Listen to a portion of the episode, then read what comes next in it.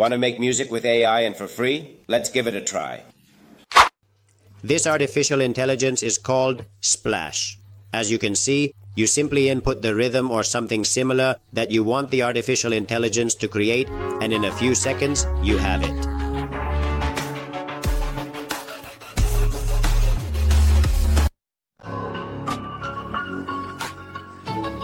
The best part is that it will provide you with multiple examples so that you can determine which one you like the most.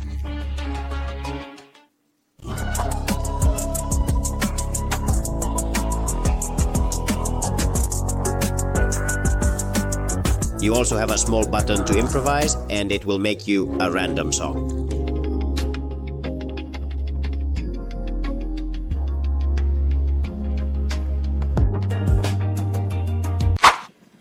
Okay, I know you'll ask me to give it Maluma's voice, etc., etc., etc. That's for the next video. Goals, give yourself a like and we'll see what we do.